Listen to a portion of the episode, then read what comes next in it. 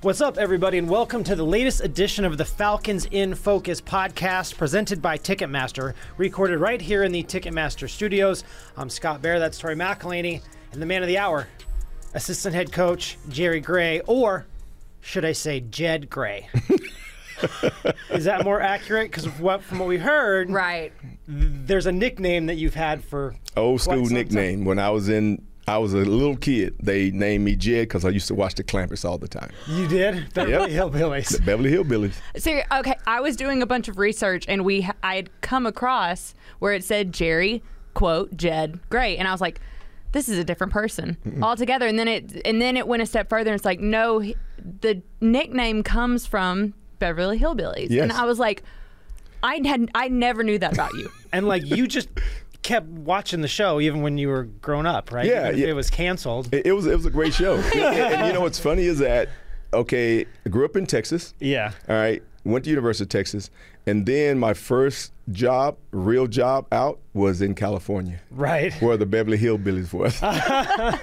It's like a full circle moment. yeah, yeah, it's funny. The the Grays go to California. Yeah. Life, what is it? Life imitates art. it generally does. It generally does.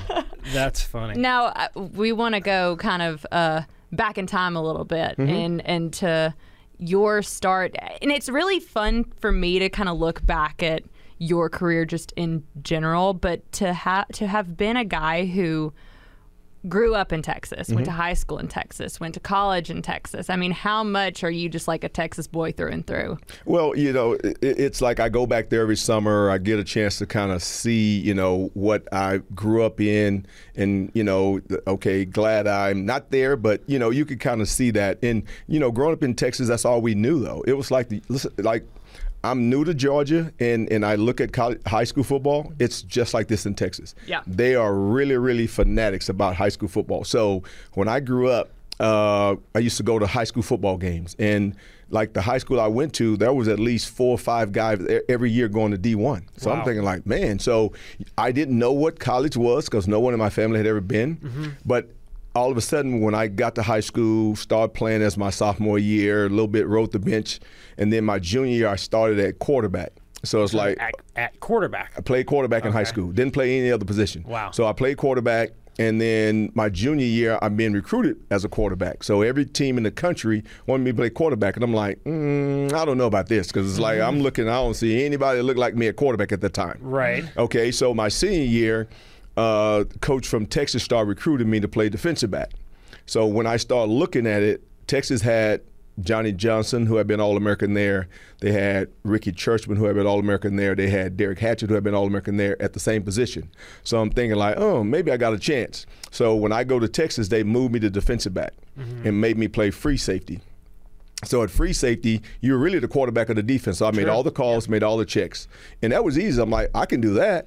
And from there, I play. I didn't play my freshman year, of course. Freshmen don't play on the good teams, mm-hmm. so got a chance to kind of ride the bench and look and see what you're supposed to do. My sophomore year, I got I started to compete. Junior, senior year, made All American, and then it's like go to Texas, make All American, then you get drafted. And then mm-hmm. there was two corners that went in front of me in the draft. So I was kind of a little bit ticked off at that. Yeah. You know, just being honest. I'm like, look, I made All American two years. I was way better than these guys. I had better numbers. But that's how the draft falls. Sure. And then I got a chance to go to the Rams, which was better because later the team, the better you've been in the playoffs. Mm-hmm. Mm-hmm. So I got a chance to be around a good football team and good guys. They kind of taught me how to play in the NFL. So your hometown is where Texas Tech Yes. is. Lubbock, right? Texas. Yep. So Texas Tech fans must have not liked you very much. They when you still don't chose- like me now. they don't. I go back home and I do a lot of stuff there. I have a foundation, me and my wife. We give a lot of stuff back. We give money back to the high school kids to go to college. Mm-hmm. We, we really push that. We'll have some of the college students come down to one of the games here this, this year, and we'll put them up for the whole weekend, pay for everything. We'll bring someone to come and kind of watch over them, but we want them to experience what it feels like in the real world. You Yeah, know, right. so uh, when we go back, you know, I was recruited by Tech, but the thing is, Tech had a coaching change, and that's really what messed them up. Because between my junior year and my senior year, they had a coaching change. So, and then Texas was always on me the whole time. So I'm Sure. thinking like, why would I go to a new guy who don't even know me, and now he just coming in late to try to recruit me? So uh, that, that was that was probably the best for me. It's funny too because like looking back at you, obviously I think a lot of people know your career anyways, but I'm going to say it anyways. Like 297 career tackles, 16 interceptions, and 20 PBUs. A two-time consensus first team All-American at Texas. Now, when you were inducted into the College Football Hall of Fame, I believe it was in 2013 you said something along the lines of like there are some things in those four years at Texas that you could never replace. What were those things for you? Well, you know, whenever you you're playing football, the things that you learn is you learn. I learned how to play at another level.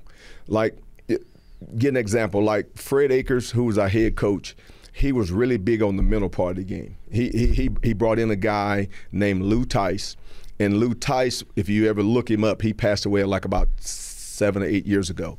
But he started the Pacific Institute in Seattle. So he used to get with generals and stuff like that to strategize military armies mm-hmm. and to go to war. So he kind of would talk to us in the off season about visualizing yourself making plays. So between my freshman year and my sophomore year, I'm thinking, eh, this guy doesn't know what he's talking about. Because you really don't know as a freshman. But then my sophomore year to my junior year, I started figuring out like can you visualize yourself making a play without actually being on the football field? Mm-hmm.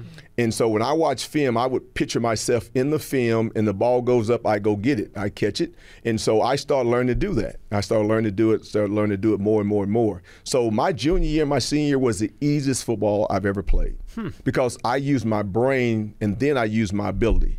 So once that was like, like I said, I, I didn't. Number one, I didn't get hurt, you know, so that helped a lot. But after that, the the mental part of the game kept me going where I really want to go. So I used that my first eight years in the NFL, and for the I'd say not my rookie year, like my like every other rookie, really don't know what to do. But my second, third, fourth, fifth year, best in the league. Mm-hmm.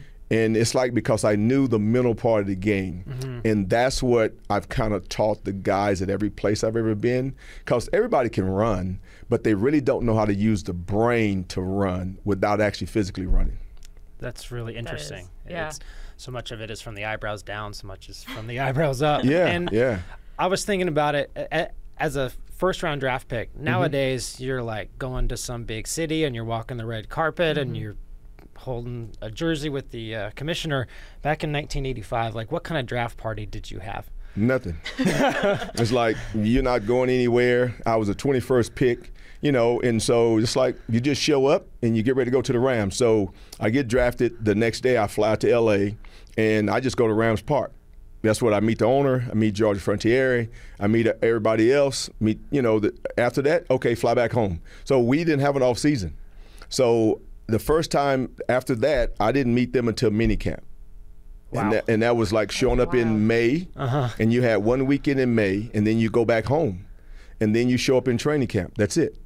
So it was like it wasn't a big to do deal. It was just like you were drafted in the first round, and that's who you were. Right. So it, wasn't like a, a, big party like at your house or anything no. like like yeah. somebody just called and said, "Oh, by the way, you're hey, now a professional football player." Yeah. Nope. That's it. It goes from hey, you can't go back to college, so now you're going to the NFL, and it's like, oh my God now I got to go against grown men. That was a really big thing. Mm. Like, yeah. So I go in there, and Jackie Slater and Eric Dickerson and all those guys was already good. Like I said, them guys. I mean, think about Eric Dickerson. His rookie year, he he ran for eighteen hundred yards. Whew. His second year, he went for two thousand one hundred and five. and then when I got in there, his third year, he went for seventeen hundred. In three wow. years, he almost got six thousand yards rushing. I'm like these guys are really good. So yeah. so that's really the mindset that we had. Like if you come in here, here's the sta- the standards that's set. So you had to either catch up or you weren't going to be there. Mm. I, I, think that brings us to a, a very pertinent question. What was your welcome to the NFL moment? You always hear it from guys, from rookies. What was yours? Well, uh, probably going out, you know, really, really nervous. And it really didn't hit me during the season.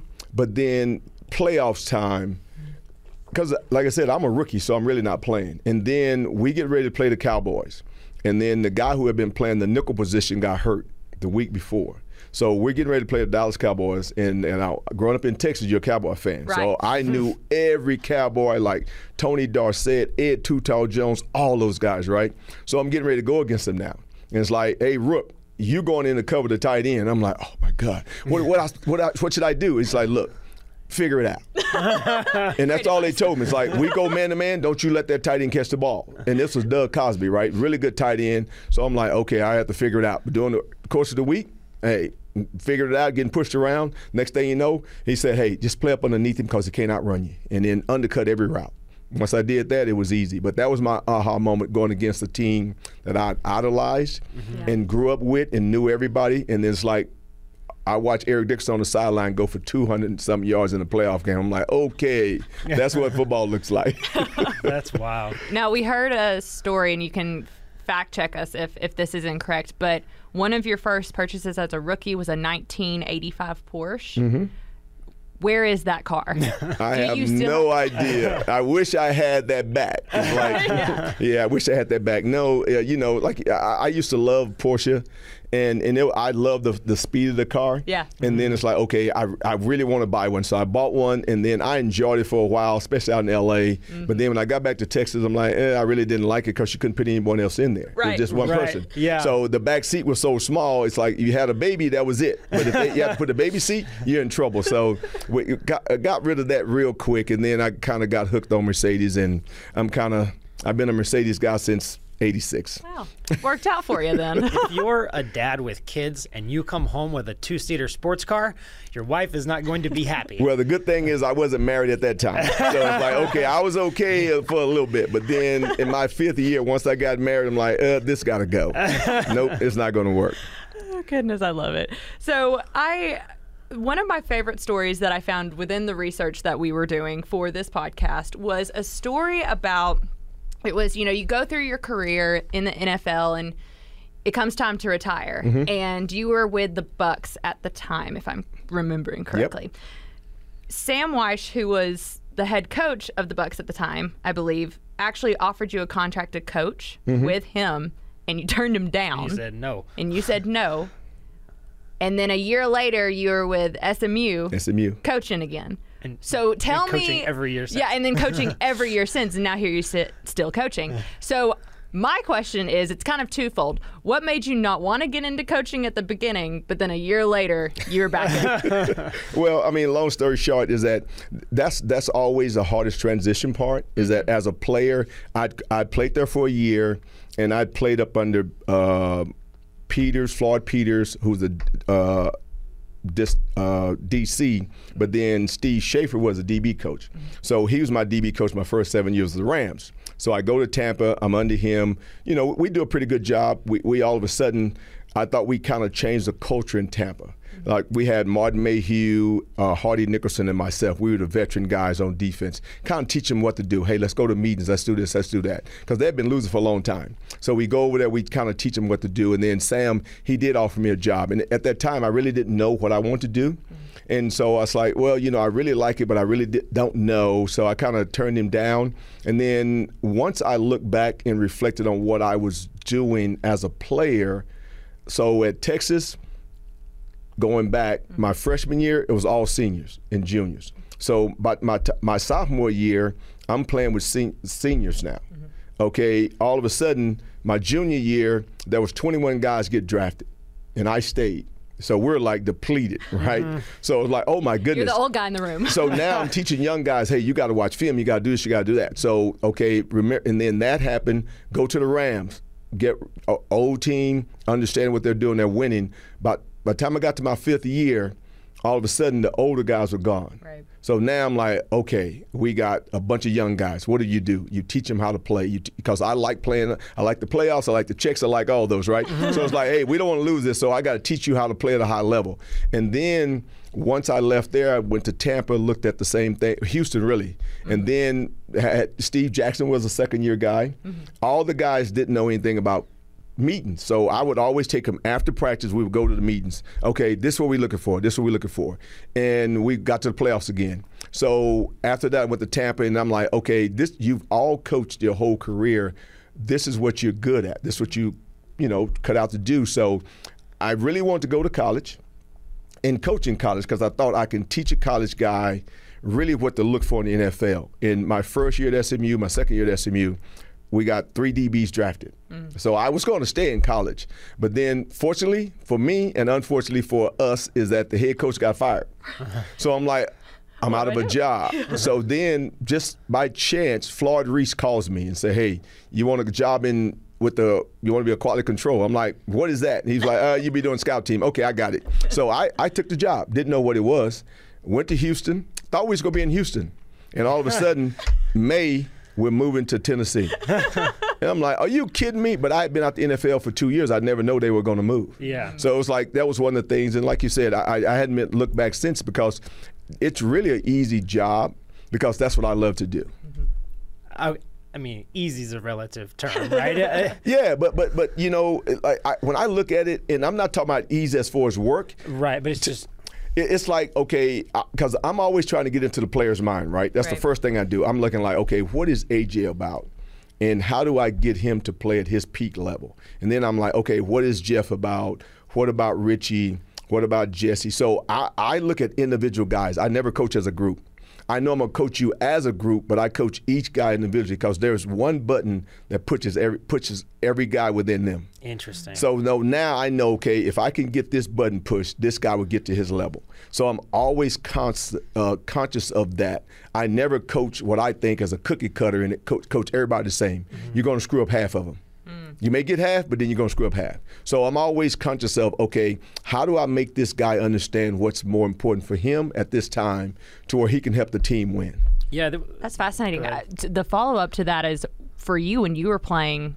What what was that button for you good question. that that got you to another level? Well, uh, like I said, I, I think the biggest thing helped me is playing quarterback and understanding how to be a high school quarterback. Right. And then when I got to Texas, they said, "Hey, all you you're a free safety, but you're playing quarterback." So I, I learned how to read the quarterback and offensive line, and okay, this is what they're doing, so I'm gonna do this. And okay, if if I was a quarterback, what would I do? Mm-hmm. So I kind of just flipped it, and I just played defense that way, right? So I learned how to tackle, I learned how to do other stuff like that, and then once I did that, going to the pros, it was exactly the same thing. They said, "Well, now you're gonna play corner." So I'm like, okay, how do you play corner? Because I never played in my life. So I'm like, okay, I'm gonna use a sideline to help me. And now all I'm gonna do is I'm gonna make sure that if I, when I take notes and write notes, if a guy lines up here, this is all he's gonna run. So that's all I played. I didn't play mm-hmm. anything else. So now if he lined up here, this is all I played. So I was smart enough to figure that out, and that was it. That's all I did. I didn't do anything any different than anybody else. I just learned that there's only certain routes that they can run. So I never gave them the benefit of running everything, and that's that was where the confidence came to make a play. Wow. See, it, um, like we were actually uh, talking about this earlier, how watching you coach is so interesting because there isn't a lot of like screaming and there isn't a lot of like patting on the back. There's like technical work. Like mm-hmm. I remember there was a play at practice early in camp. I, I think it was Cornell Armstrong had really good coverage on Slade Bolden or somebody, and he just got beat, right? He th- th- and then he he was laying on his back, and you didn't go up there, slap him on the butt, and say next rep, and you didn't scream at him. You broke down exactly what he could have done slightly better. The coverage was still good, mm-hmm. right? Yeah. But he but you broke that down for him right away. Emotionless, just here's what you need to do. And that was always fascinating, right? Because you hear so much about football coaches being like rah rah guys or being yellers. That doesn't seem to be your style. Nah, nah. You know, uh, I, I when I, I never learned how to do the rah rah because I, I was a player. Mm-hmm. So the guy that did all the screaming, I kind of tuned him out. Just being honest, it's like, mm-hmm. okay, you scream, I tune you out. Then whenever you talk, I go back to you, right? So I, I learned to do that. But then, so I'm like, okay, this is what these guys can do. So every guy don't like screaming. Mm-hmm. So if I scream at the wrong guy, put him in the tank Right. If I scream at the right guy, oh, I got him. So that's why I look at each individual person. So, and Cornell is not one of them guys. He's he's he's like an even kill guy. So when I'm talking to him, I'm like, okay, here's what you did. So the first thing picture comes in his mind, I got beat. Mm-hmm. So I'm gonna talk to him about, okay, here's how you got beat. You was in position right here, so here's the good things of that. So now he's like, oh, okay, there are some good components to this. I just didn't finish at this at this point in time. Right. So players dismiss all the good stuff if you always talk about the bad things. Right. And that's what a lot of guys don't understand is you you can't just talk about the bad stuff and expect for them to get the good. I was raised the opposite. Mm-hmm. I'm gonna tell you what you can't do, and then you go do it. well, that was the old school. You can't teach that way anymore. Right. you know, you have to teach these guys how to do what they want to do and how you want to do it because, and now they'll go out there and do it. But it's still your job to teach them that way. And I think you make such a good point because I've always been raised that teaching is coaching and coaching is teaching, Mm-hmm. and they're one and the same. And there was actually a quote that I saw of you, and you can fact check me on this too. There's a lot of things that I, I just need confirmation on this podcast. But you said something about you were in high school and you had an English teacher, and you said a lot of the things she taught me are things I still practice today. Mm-hmm. What are some of those things that you, you think back on? It's like the teachers in my life helped me along in this way. So now, as a coach and a teacher, this is how I practice. Yeah, it's like like my junior uh, high school teacher was Miss Lindsay. Hmm. I still know her name. And then hmm. my senior high school teacher was Miss Hudson. Uh-huh. So they were like the best teachers in the school. Hmm. Okay, and I just fortunately. For me, was got in their class, right? So they kind of taught me, okay, I, I'm going to teach you how to write something down, how to look at a story, and then you break the story down. So never been taught that way. So when you read the story, I want you to put it back in your own words. So now, does it make sense to you? And then when you read it, if you read it out loud, does somebody else understand it? Oh, so that's the thing that I learned to do in high school how to break a story down. So I'm going to break this person down, I'm going to break this team down, and I'm going to give it to you in little bitty pieces. And now you'll accept the little pieces other than like, okay, here's this 400 page book, go read it. You're like, coach, I ain't reading that crap. but if I give you little bitty pieces, pieces of that book, eventually we're going to get to 400 pages and you'll never know it's 400 pages. Yeah. See, but I- Digestible. yeah, so I know that's kind of what they did for me, Mm-hmm. and everybody is not like me, but you can tell the ones who needs the little bitty pieces Mm-hmm. are the ones that need a little bit more. And just about everyone that comes in the league needs a little bit of piece. And then once you give it to them, they want more. Mm-hmm. And then you give them, and when they get interested, they'll come, hey, hey, wh- wh- what about that you asked me? So when they come running, now you got them. But if you doing the opposite and they never come to you, you never get them. That's fantastic stuff. And we're running up against the clock, unfortunately. Four minutes. We are not going to make this man late for anything. uh, so, real quick, it- um, we can just trim the rapid fire Yeah. down to like two. Yeah, I got you. Okay, what was your favorite play of your career? Uh, probably, I'd say maybe college. I was running down Bo Jackson. I So knew caught this was going to be. The. I knew this was the he, one. he was like the best running back at the time Right. in all of football. So Yeah. it's like I overran him really. Uh-huh. It's like he actually ran a zone play and he cut back and overran him. And I knew in my heart to hearts, I'm like, there's no one else on our team can catch this guy. so it's like I just put my head down and ran. I, I promise you, I didn't know I was going to catch him, but I caught him. And on that play, he actually dislocated his shoulder. Yep. Right. Yep. And he was going to win the Heisman that year.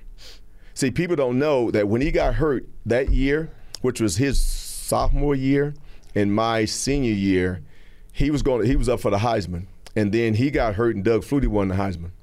Wow. Oh, the separated Crazy. Yeah, yeah, 'cause separated he didn't play shoulder for that six se- weeks. Right, that yeah. separated him from the Heisman Trophy. But One- he came back the next year and won it. Right. I mean, so it worked out for everybody. getting- Yeah, yeah, Yeah. it worked out. All right. Last one. Who is your favorite athlete, regardless of sport, when you were growing up? Hmm. Favorite athlete, regardless of sport, probably. I like Dr. J. Yeah. See, that's another good one. good you know when you when you my my era dr j was a michael jordan. Uh-huh. you know when you look at dr j you're like okay this is what basketball looks like. You know great guy played defense. He wasn't a jump shot shooter or anything like that but he he had to work for his shots. It didn't come easy you know. It, he wasn't a one-dimensional guy. And so when you look at him you're like okay that's what you really want to be. You want to be dr j Man, That's a great, great line to end on. I could literally just have this conversation for like two hours, but the man has places to go. so let's wrap it up real quick. Everybody, thank you so much for downloading, listening, and subscribing to the Atlanta Falcons Podcast Network. I'm Scott. That's Tori. This is Jed. Yep. Jed Gray signing off. See ya. thank you